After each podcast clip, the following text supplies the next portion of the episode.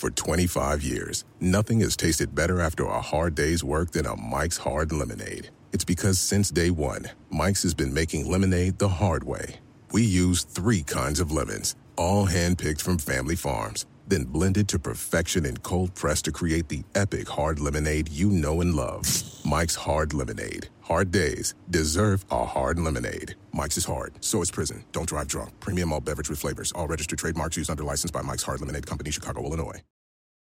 For the ones who work hard to ensure their crew can always go the extra mile, and the ones who get in early so everyone can go home on time, there's Grainger, offering professional grade supplies backed by product experts so you can quickly and easily find what you need. Plus, you can count on access to a committed team ready to go the extra mile for you. Call, clickgrainger.com, or just stop by. Grainger, for the ones who get it done.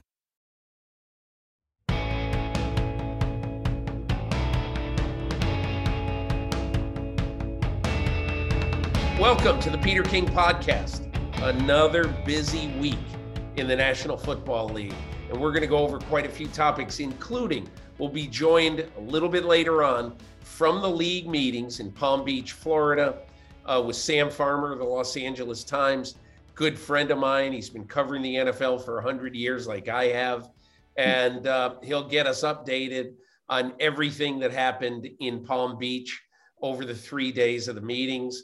Uh, but so much to discuss right now with uh, everything going around the NFL. I'm joined by my friend Paul Burmeister.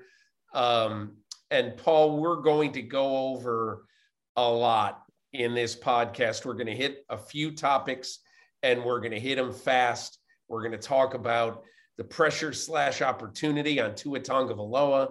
We're going to talk about the state of the Browns now that Deshaun Watson has been introduced, we're going to talk about the new overtime rule um, that was just passed at the league meetings.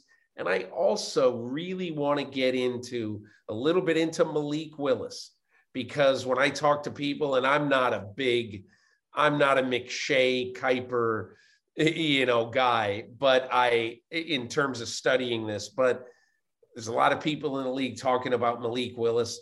I know that you and Chris Simms have been talking a lot about the college quarterbacks. So I want to get a few of your thoughts on the quarterbacks, but specifically on Malik Willis, who I think now is very likely to be picked in the first half of the first round. So let's get into that. And good afternoon, Paul. And Paul, I asked you when we were uh, going back and forth a little bit did you see that UConn North Carolina State basketball game, the women's game? All the people who say, oh man, women's basketball stinks. I mean, I don't want to watch that. That is the best sports event I've seen since the Super Bowl. And I know you missed it.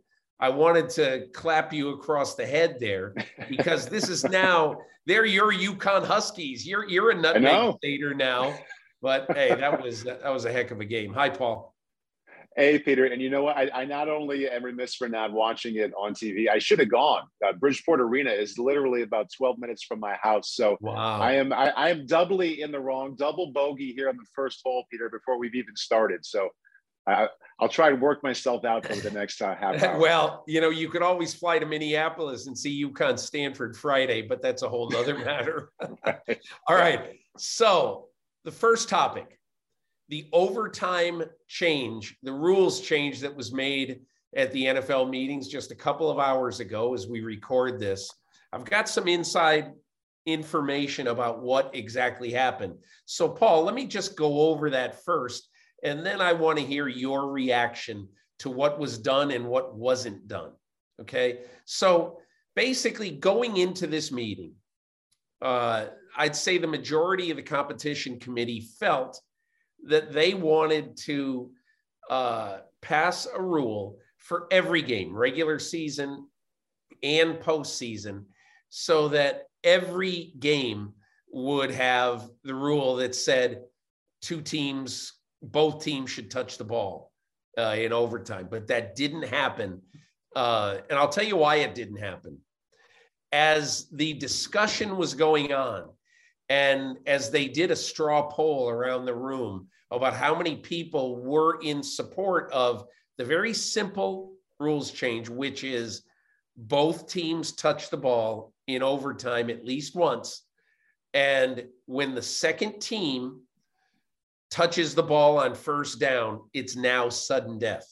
So if the first team scores, then uh, the the the second team gets the ball and scores. And, and if the first team scored a touchdown and kicked a PAT, the second team can score a touchdown and kick a PAT. And then the game just goes on. The first team will get the ball back. And if they score anything at that point, the game is over. And the one wrinkle in this that people should know is on the second possession, if the period is going to expire, if there were two long possessions, if the period is going to expire, they will go into the next period just like they would between first quarter and second quarter. So in other words, they won't stop and you know and and and and start again and kick off again. But it'll just be like uh, you know you change sides of the field and you would keep going on that drive. So I think what ended up happening is when they took a straw poll about the overtime change in all games. They took a straw poll, and I was told that maybe 16 or 18 teams were in favor of it. But that meant that they were going to have to twist six or eight arms because you need 24 of 32 teams to vote for um, a rules change for it to become law. So they said, look, we're, we're not going to be able today to to twist arms on six or eight teams and get them to change. So what they decided to do then is they said, okay, let's just talk about the postseason, where there have been 12 overtime games in the postseason, and the team that possessed the ball first has won 10 of them, including seven on the first possession. So in five of the 12 playoff games, uh, it was a one possession game that this team that lost the toss uh, never got a chance to take the ball. So the rule, that rule, overtime only, passed 29 to 3. And I think now, I think the competition committee will continue to bring this back in the future.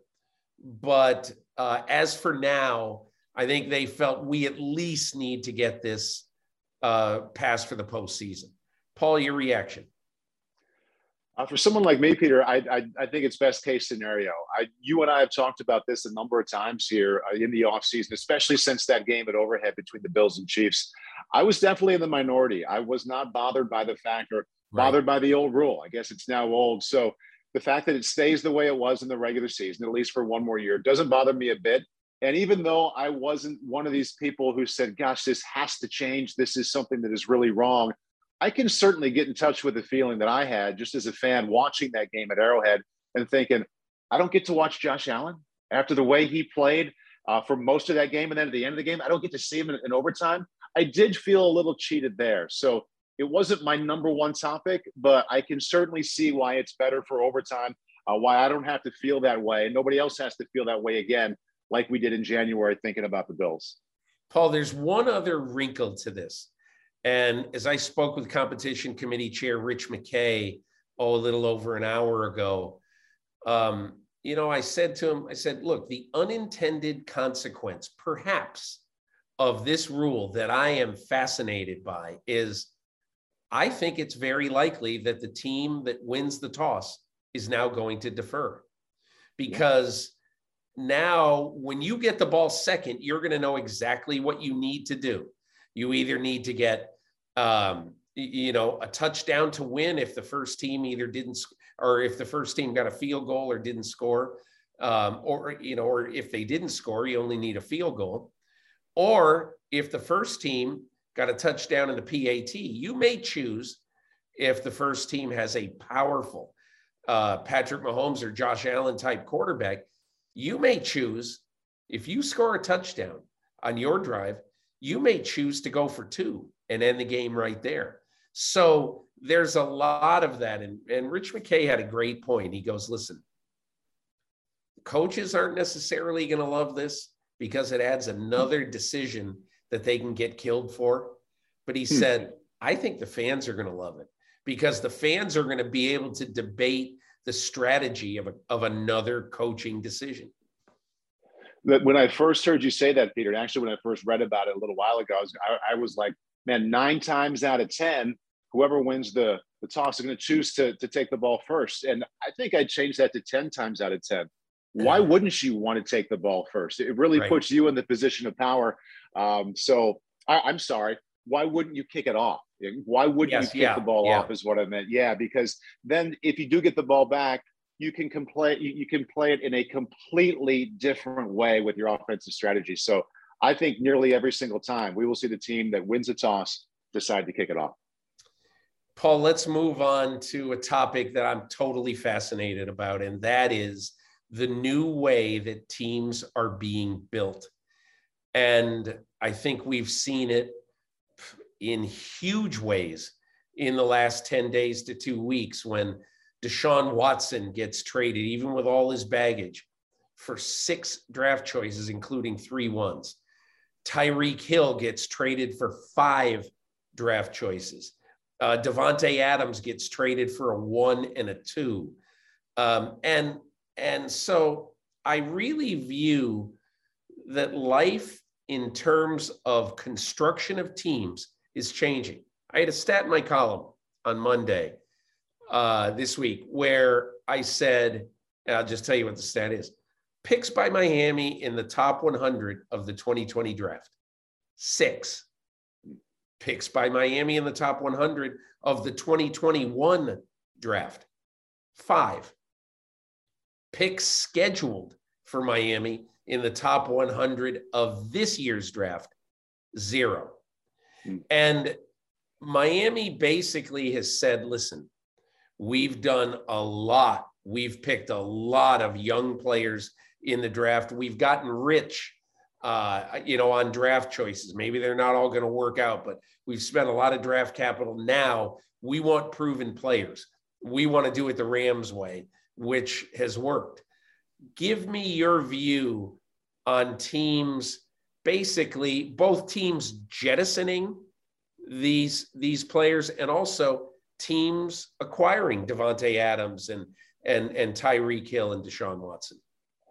I think most of this, so you have to look at it through the lens of, of the passing game. And if it's done for a quarterback, if it's done for a real difference maker, a wide receiver, people are pretty forgiving now when they, they just think about the excitement and the way that team can win now compared to the way they could win or not win lose more often than not before they made that move. Uh, I, I also want to point out, too, that we talk about the Rams model now, and it's the one we really have, but the Rams right. got it done and won. So the first couple of times, and it'll happen, where a team goes in big to do it now, gave up a yeah. lot of picks, and it didn't work. Let's see how people talk about it then. Right now, it's easy to be fired up about it because the one example we have could not have gone any better, whether it was for Von Miller or Matthew Stafford, giving up picks for, for Ramsey, the cornerback. The Rams have gotten it done. So let's see if somebody else can get it done also. Uh, and when they don't, and it'll happen, this conversation could come back the other way quite a bit. You know, I want to piggyback this topic with another Dolphins topic. So, a lot of people call the uh, the the the huge fans of Tua Tagovailoa Tuanon, because anytime you even remotely criticize him or or question him, they come out of the woodwork and saying, "What's wrong with him? He's the greatest quarterback since Marino." But but be any and he may very well may end up that way. But so I I just have this sort of mental picture of Tua as a quarterback it may be it may be not totally justified, but I kind of think of Tua as a horizontal thrower of the ball, and instead of a vertical thrower of the ball. Now, obviously, he has thrown some deep and and all that, but I did find out from Pro Football Focus that last year he he only had 14 completions on balls thrown 20 yards or more past the line of scrimmage. So 5.3% of all of his completions last year were 20 yards or more down the field.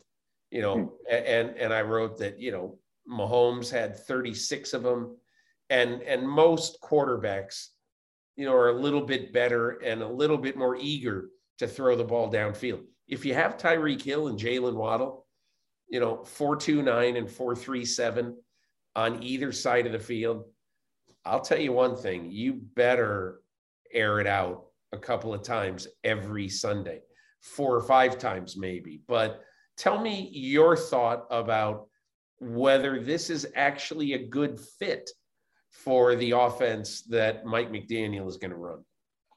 I think it can be, Peter, because if you look at what uh, Miami did last year, they, they, they found a way to win a lot of games at the end of the year with a really bad running game and an extremely conservative passing game, a good defense, and a schedule that was in their favor. Okay, so now you have Jaylen Waddle, Tyreek Hill, Mike Gesicki. You've invested more in the offensive line. You've invested more in the running game in terms of the coach you brought in, and also with a running back he used to work with.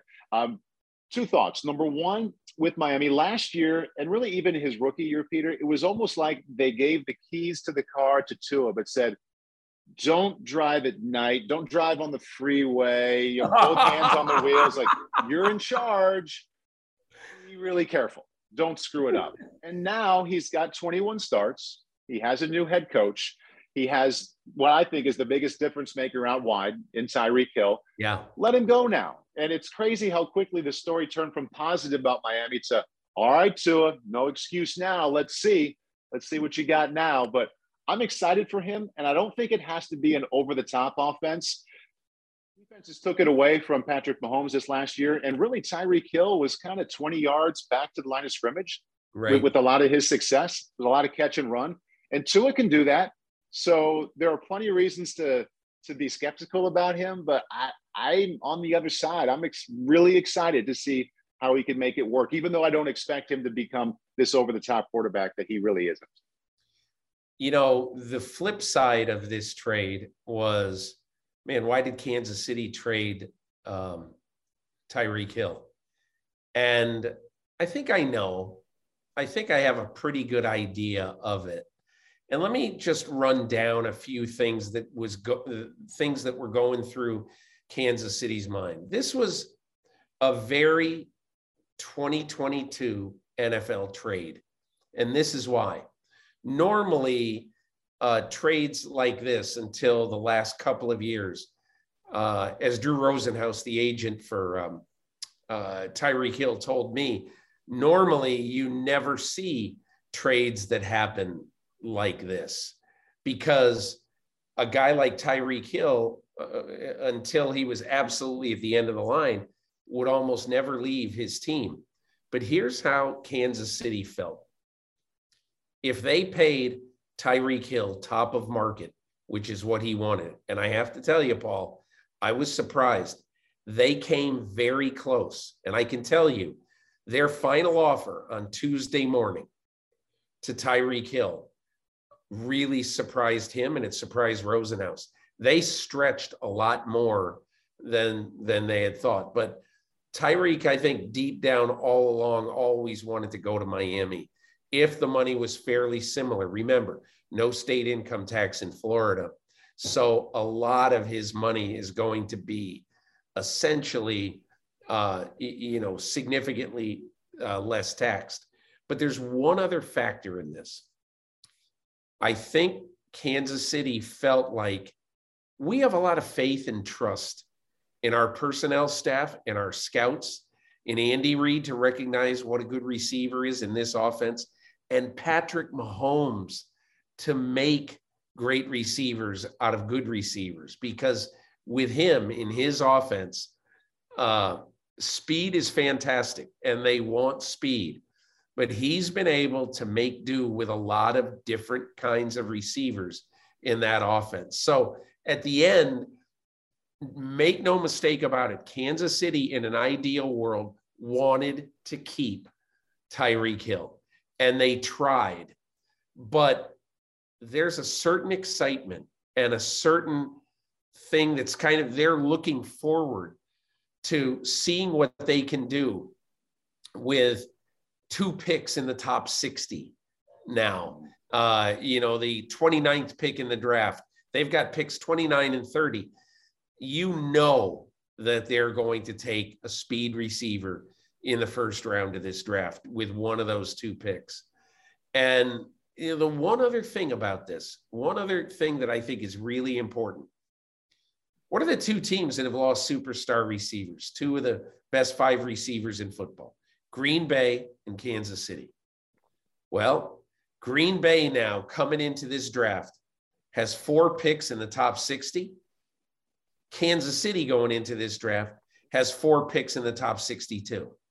So, what this means, Paul, is that both of these teams right away now, uh, one month from now, when, the when the draft kicks off, four weeks from uh, from Thursday, they're going to have the ability to go out and get a really good receiver, maybe two really good receivers in this draft.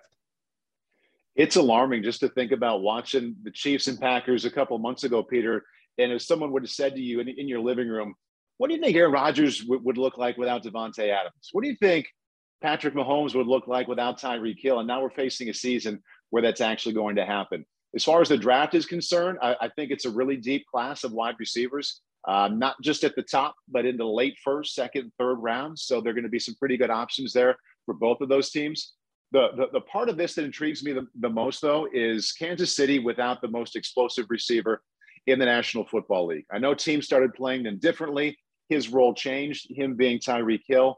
But this is like taking a you take a pitcher who can throw at 100 and say, okay, you can only throw at 96 now. Let's see if you can develop the slider and you know paint around the around the, the uh, plate like you haven't done. That's what Patrick Mahomes is faced with. I mean, he's without his biggest difference maker. Kelce's great. I think Juju's a nice fit there, uh, but his challenge just became a whole lot different uh, I think even more different than Aaron Rodgers because Davante wasn't as explosive, didn't didn't stress a defense the, the way that Tyreek Hill does. Paul, I want to move uh, to a decision that was made that I thought should have gotten a lot more attention. When a quarterback that who I think probably has two or three productive years left, Matt Ryan, leaves a team that he has been the main character on for 14 years and goes to the Indianapolis Colts, who the, Matt Ryan just dropped into out of the sky onto their team for a third round draft choice. Um, I think they got extremely lucky. But I want to address this from the Atlanta standpoint. Didn't it seem like this just you we weren't even thinking of this three weeks ago. Right. We didn't you think three weeks ago that Matt Ryan, yeah, he's going to play two or three more years. He'll ride off into the sunset, get his name in the Ring of Honor, be a candidate for the Pro Football Hall of Fame. Who knows if he'll make it, but he's going to play his whole career with the Falcons. It ended so fast, and I spoke with Arthur Blank, the owner of the Falcons. He told me two interesting things they were not, he said they were not positive that they were going to go after Deshaun Watson. They had an hour and 15 minute interview with him. And if Watson and if the Texans, if Watson had said, You're my number one team, I want to come here, uh, they would have, under, according to Blank, they would have spent a lot more time than researching the 22 women who have the cases against him. He said we had definitely not made that decision. That was number one. And number two, he said, Look, I love Matt Ryan, one of my favorite players we've ever had. Uh, and he went on for two minutes about how great Matt Ryan is and what a great person. He said, but his his his his salary cap number had become a, a, an anchor uh, to their team. And uh, he mentioned several players who they had lost in free agency. And he said, I understand that this is a startling thing, but we are going to enter 2023 as of now with a projected $110 million under the cap. We've never had that. We need that freedom to be able to build a team. So I kind of understand why Atlanta did what they did. There's a lot of ways it makes sense, Peter, and we, have seen this so many times before. I mean, I was just thinking of Peyton Manning. You're talking about this. It should have ended really well for Peyton uh, with the Colts, but these things happen at that position, even with guys who are wonderful on the field and off it. The part that makes me shake my head, Peter, about what you just said, I don't think any organization could have gone into the Deshaun Watson, well, let's see if this works kind of thing, unless you are 1000% in and you know we're going to make this happen and we're going to yeah. deal with whatever consequences there are. To kind of go halfway and think it was going to be okay and okay, no, we're not going to do it. I mean, this is the result. The most important player in your franchise history leaves with a bad taste in his mouth, and that's that's the only yeah. part of what you just said. I'm that like, is hmm, true. I yeah. can tell you, Matt Ryan is the nicest guy in the world. He's polite. He says all the right things, but he does have a bitter taste in his mouth right, right now. There's no question about it. Okay, Paul, before we get out of here, I want to ask you Chris Simms on his Unbuttoned podcast, um, right here at NBCSports.com. You guys have had a discussion about the top quarterbacks in the draft, and he seemed to be, uh, he seems to like Malik Willis, but not really be in love with him. And I think what I'm hearing around the league is that there's a lot of teams that of all the pro days, they really were impressed with all aspects of Malik Willis. Give me your thought on Willis uh, as a quarterback and whether you have reached any decisions on which one of these guys you like the most. Yeah, I, I kind of treated this. I think it was early last week, Peter, when when Chris and I, and he also did it with Ahmed Fareed. I think he spent both days last week uh, just talking about the quarterbacks, his one through five, and running through each one. I treated that as a real get to know you. And then I went back and watched Malik Willis myself after Chris talked about him. He had him as his third quarterback. And I said to Chris after he got done evaluating him, I said, you know, every year I sit here and listen to you, and there's always one guy who I can tell there's a real chance you might move him up, that maybe you like him a little bit more than where you have him ranked. I think Malik is that guy for him. I don't know if he bumps him up to two ahead of Pickett from Pittsburgh, but right now he has him at three. When I watched him, Peter, two things stood out. Uh, number one, how well he throws the deep ball, and number two, what an effective runner he is, and how that can translate to the NFL. And I want to draw the line between like this isn't just hey he's got a strong arm and he's fast. He's a talented deep ball thrower. It's different. You want the push route down the sideline. He's got great touch. You want it over the middle of the field with the post. He can do that and put it in the right spot. You want that 30 yard skinny post. He can drive that as well. So he has a nuanced, deep passing game and he's a really effective runner. It's not just that he's fast, good instincts, good acceleration. And as we saw in the pro day, he is built like a linebacker from the waist down. This is a big, thick kid who could handle some of the punishment that would come. So, like, I think of Josh Allen running eight or 10 times a game. I think Malik could do that as well in the NFL. So, the upside with the big, deep arm and also the fact that he can run, I don't think he makes it past 20. I would agree with you. Hi, it's Martha Stewart. You know, I spend a lot of time thinking about dirt. At 3 a.m., at all hours of the day, really. What people don't know is that not all dirt is the same. You need dirt with the right kind of nutrients. New Miracle-Gro organic raised bed and garden soil is so dense, so full of nutrient rich, high quality ingredients. Miracle-Gro is simply the best. Walmart Plus members save on meeting up with friends. Save on having them over for dinner with free delivery with no hidden fees or markups. That's groceries plus napkins plus that vegetable chopper to make things a bit easier. Plus, members save on gas to go meet them in their neck of the woods. Plus, when you're ready for the ultimate sign of friendship, start a show together with your included Paramount Plus subscription. Walmart Plus members save on this plus so much more. Start a 30-day free trial at walmartplus.com. Paramount Plus essential plan only. Separate registration required. See Walmart Plus terms and conditions. When you need mealtime inspiration, it's worth shopping Kroger, where you'll find over 30,000 mouthwatering choices that excite your inner foodie. And no matter what tasty choice you make, you'll enjoy our everyday low prices, plus extra ways to save, like digital coupons worth over $600 each week. You can also save up to $1 off per gallon at the pump with fuel points. More savings and more inspiring flavors make shopping Kroger worth it every time. Kroger, fresh for everyone. Fuel restrictions apply. Paul, um, a lot more to discuss about the quarterbacks in this draft. I have not gotten into them at all. This is my week, my weekend, where I'm really going to dive into them, watch them a little bit. I'm going to listen to Chris's pod uh, on them and look forward to getting educated. For now, really appreciate you joining me this week. Um, I know you are traveling uh, this week, and so Godspeed on your travels. We right now are going to get into my conversation from the league meetings with Sam Farmer of the Los Angeles Times. So, back in the podcast with Sam Farmer, the LA Times, very good friend of mine, very good writer, and as knowledgeable about the inner workings of the National Football League as anyone. And Sam, this was not the most eventful league meeting as I speak to you. You're in Palm Beach, Florida. We're recording this late on Tuesday afternoon. Uh, not the most eventful league meeting, but tell me what stood out to you uh, over the over the three days of these meetings. Yeah, uh, thanks, Peter. Um, no news is good news in the NFL's case uh, in terms of the state of the game. I think uh, the league is pretty excited about, at least statistically, the numbers that have come out. Um, and this was the first in-person meeting in a while since the uh, pandemic, so that was sort of a refreshing uh, element to this. So a lot of reacquainting with people and, and reconnecting with people.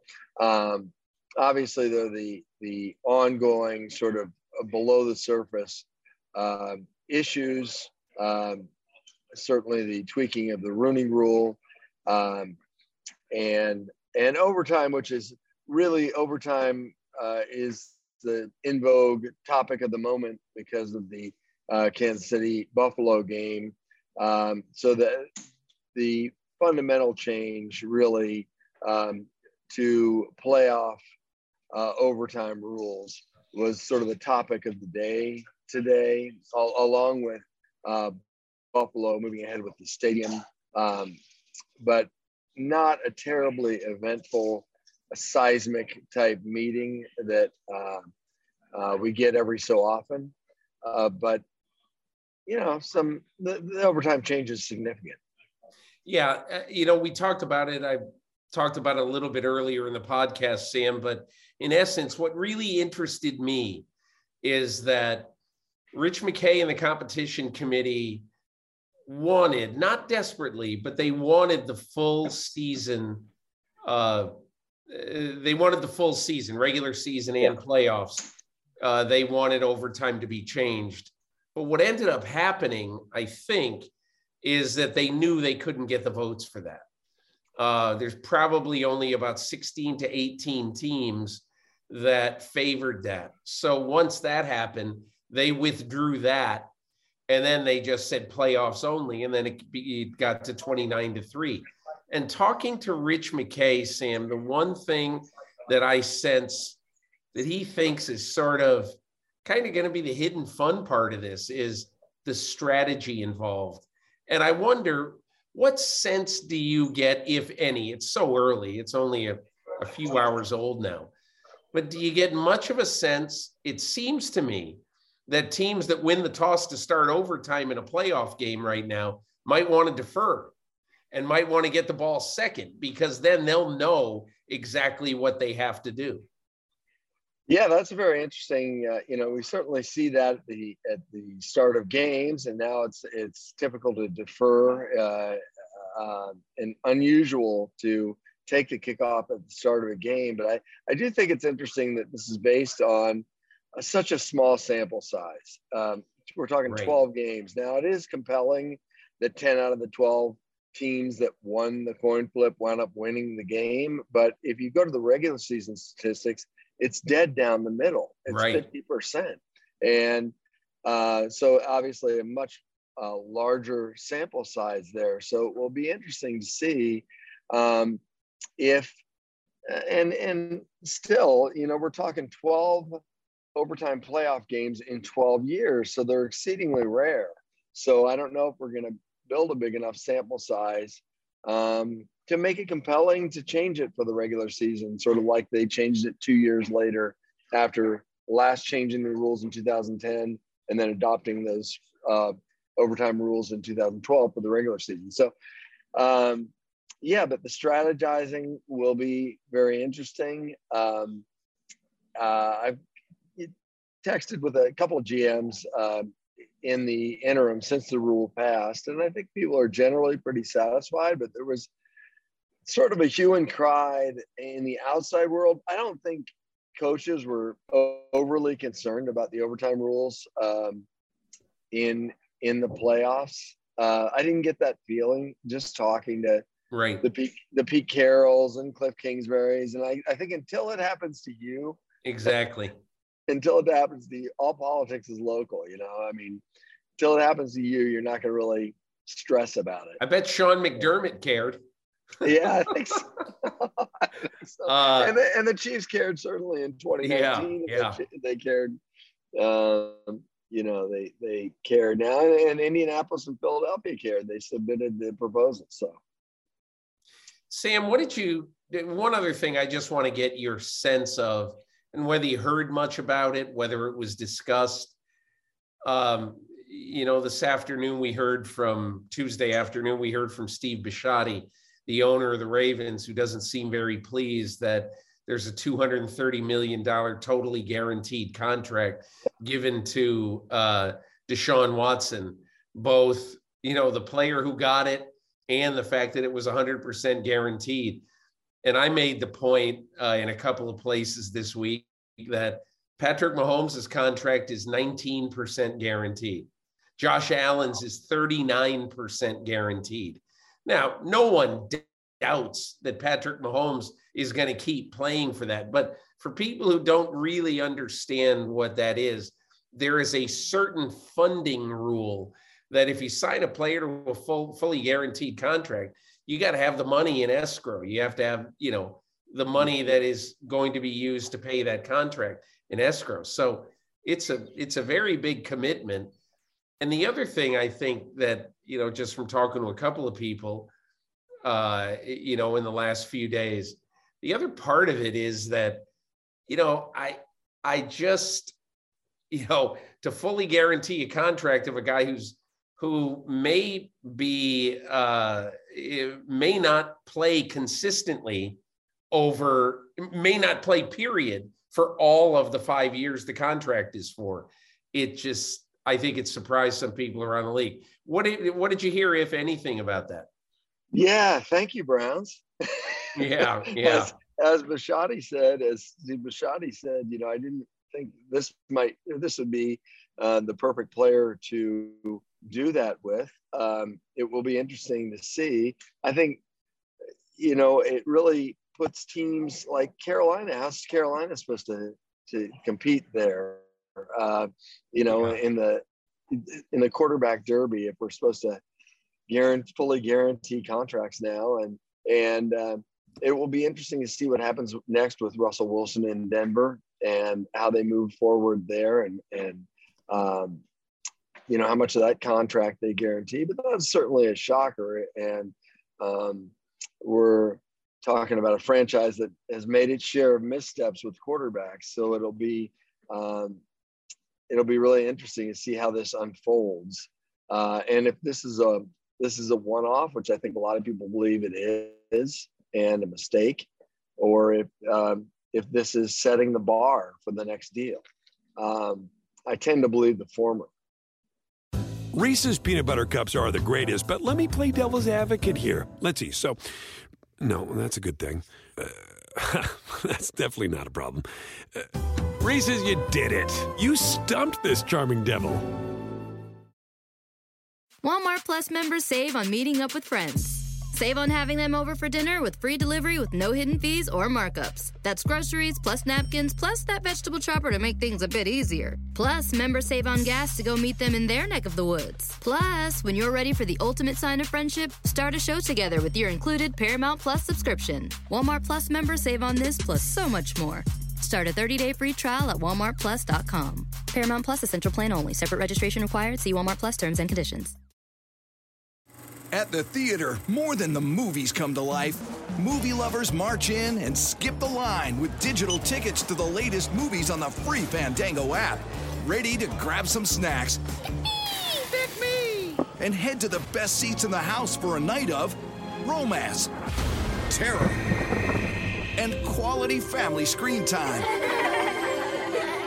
Visit fandango.com or download the app today for your ticket to the movies.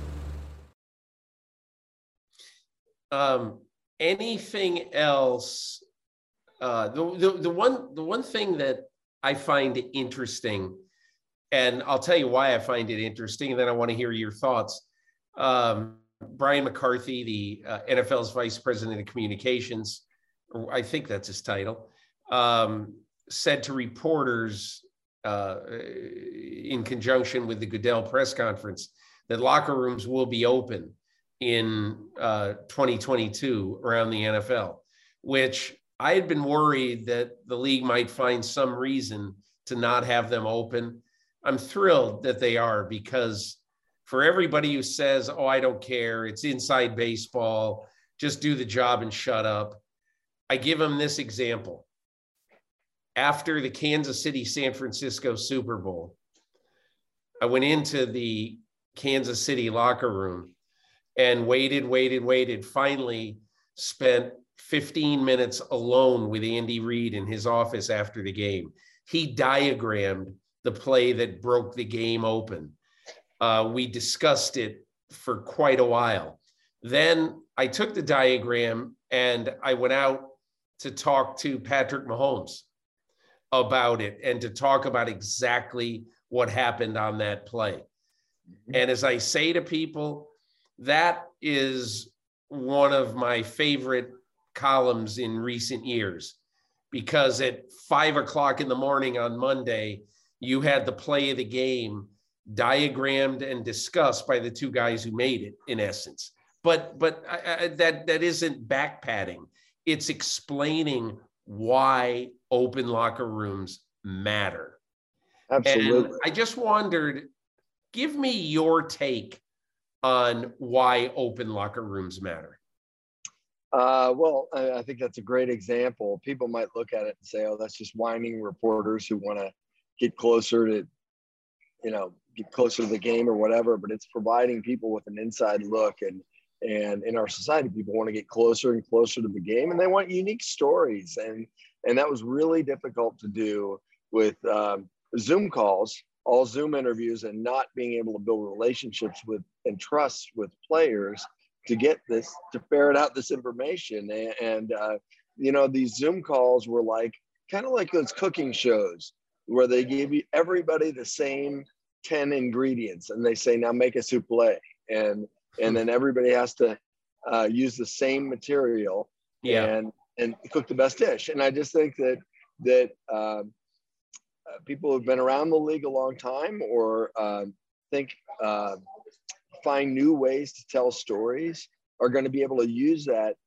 to get to better serve the readership and the, and the fans out there and tell better stories. And it's going to be better for the players and it's going to be better for the media and it's going to be better for the fans. So and I agree that um, once you give up that ground, and necessarily we had to give up that ground and not have open locker rooms, it's very tough to regain that. And um, so I'm a little surprised and happily surprised that uh, the league is going right back to open locker rooms, and and uh, and the league recognizes the value in that. Uh, in telling its story and allowing players and coaches to tell their stories um, in new and unique and interesting ways um, that just can't be accessed via mass Zoom calls. And um, so I think it's great for everybody involved. I love your your uh, kind of your metaphor that you know if you give everybody all the same ingredients, how do you expect a lot of different dishes to be made?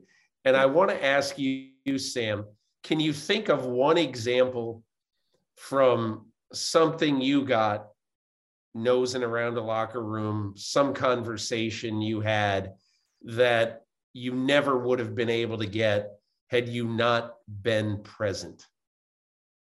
I mean, it's just I, I thinking of a specific example. It is um, forging the relationship with people uh, who will tell you, um, you know, I, I, remember uh, years ago, um, Jeff Garcia and talking to Jeff Garcia, and just in an offhanded conversation, we talked about um, him uh, growing up and, and his life growing up. And I, I found out that when he was a, um, a child, um, his uh, brother, I believe it was his brother, drowned uh, when they were on a hiking trip. It's just two, just the the family, and then uh, a couple of years later, I believe it was his sister, his young sister, maybe six years, five, six years old, who fell out of the family um, a, a, pickup truck and died. So wow. over the course of a couple of years, he had lost a brother and a six, sister, both elementary school age, and um, it was born out of a um, a conversation. We did a much deeper story about that, um, and this is 25 years ago, but um, it was uh, the that the origin of that story was a locker room conversation that led to a walk around the field together, and then this deep um, sort of connection and and uh, him sharing this information stuff that I don't think you'd get on a Zoom call. And uh, right. uh, you got to remember, a lot of these players who have been around two or you know a couple of years have never even met the people who cover the team on a day-to-day basis. They've only seen their faces in a little box on the computer screen. And again, uh, those relationships and those trusts that are built lead to really good stories and lead to the readers and viewers um, learning much more about these players than they would learn from just what they see on a Sunday afternoon. Sam, I'm going to end with this. I wondered for people who don't go to the league meetings, who have not been to the league meetings, tell me what a day at the league meetings is like for you. Uh, it is uh, moments of excitement punctuated by hours and hours of waiting no uh, um, uh, there are a lot of it, look they're at beautiful resorts there's no complaints here. Um, these things are held at beautiful resorts or conversations with uh, owners general managers head coaches um, league executives. It's uh, this constant uh, clearinghouse of information that you're trading information and bouncing things off people and formulating story ideas and keeping up with the news of the day. And uh, uh, you know one of the things i love the most about league meetings are, are the monday night party the commissioners party on monday night and getting everybody sort of letting relaxing and uh, in a casual setting getting to know these people, uh, these coaches, the coaches' families, um, the owners, and um, and trading information and formulating story ideas in a time when people are unclenched. Uh, uh, and you know, there's no time better than uh, March to get people in a relaxed state uh, when they're happy to talk to you because it's much right. different the conversations are much different in October and November than they are in March. Agreed. Sam, listen, thanks for joining me. Thanks for uh, bringing everybody a good view of fairly uneventful, but always interesting league meetings. I appreciate you joining me. Thank you, Peter. You're missed, and uh, um, thank you for your friendship over the years. My thanks to Sam Farmer and to Paul Burmeister. Paul is an invaluable help to me on this podcast. Much, much appreciated. And I don't know what we're going to do on the podcast next week, but whatever it is, the mystique, I'm sure, is going to drive you nuts over the next few days. Thanks a lot for listening to the Peter King podcast, and we'll see you next week.